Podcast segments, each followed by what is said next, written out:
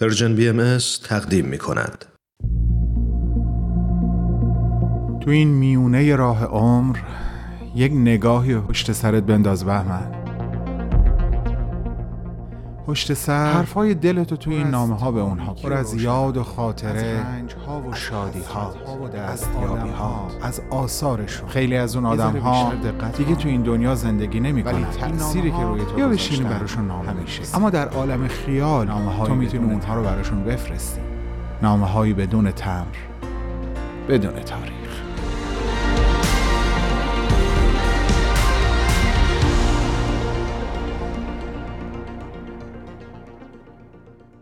سلام امو ایرج.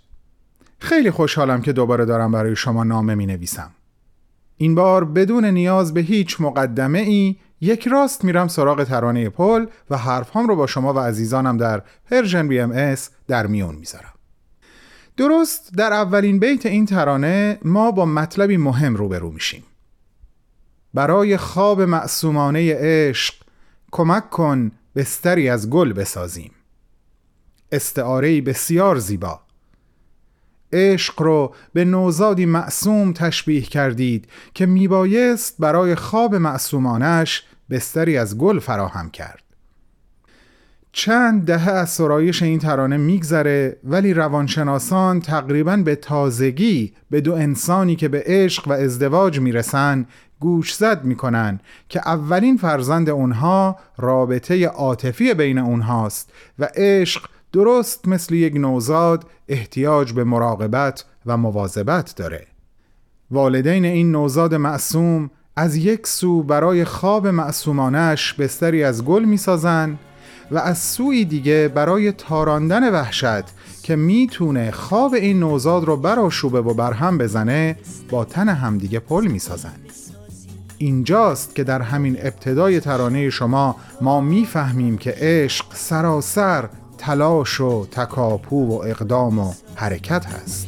کمک کن سایه بونی از ترانه. برای خواب ابریشم بسازی. کمک کن با کلام عاشقانه. برای زخم شب مرهم بسازی. بذار قسمت کنیم تنهاییمونو سفره شب تو با من. بذار بین من و تو دستای ما. پلی باشه واسه از خود گذاشتن. و این در جملات بعدی ترانه هم حضوری ملموس داره که به دلیل کمی وقت نمی‌تونم به همشون اشاره بکنم و باید برم سراغ مطلب بعدی. گنج دیگه ای که در باطن ترانه شما پنهان هست واقع نگری حیرت انگیزیه که در ارتباط با عرصه های مختلف زندگی به چشم می‌خوره اما ایرج. یادم هفته قبل هم بهش اشاره ای کردم. مفاهیمی نظیر اندوه تن شکسته تنهایی حق حق جاده های مه گرفته مریم های پرپر عاشق های در به در یخبستگی شاخه ها و محکمتر و گریز ناپذیرتر از همه اینها مرگ.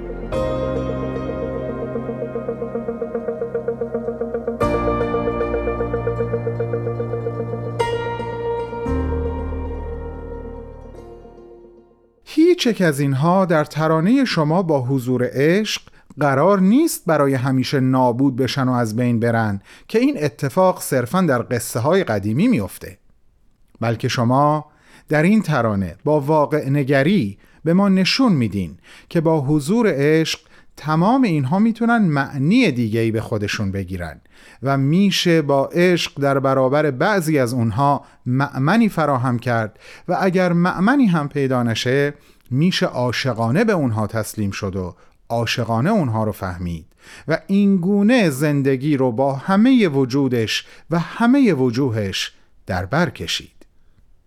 اونجایی که می نویسین از اندوه تو و چشم تو پیداست که از ایل و تبار عاشقایی.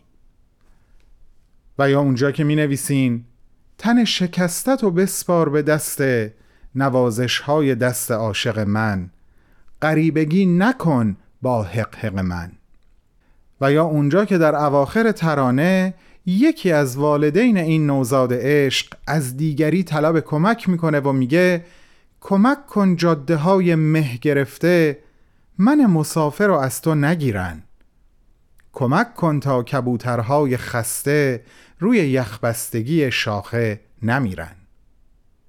و من وقتی به این جمله می‌رسم واقعا ناچار به توقف میشم و وقتی اونو در کنار دو جمله قبلش قرار میدم به کشفی زیبا و شاعرانه می‌رسم. منظورم این جمله هست. کمک کن از مسافرهای عاشق سراغ مهربونی رو بگیریم. و در دو جمله قبلش که همین الان بهش اشاره کردم اینو می‌خونیم. کمک کن جاده های مه گرفته من مسافر رو از تو نگیرن. این کدوم جاده است که همه توش مسافرن؟ طبیعتا جاده زندگی. و چقدر زیباست که از بین این مسافران اونهایی که عاشق هستن و عشق رو می‌شناسن آدرس مهربانی رو بلدن.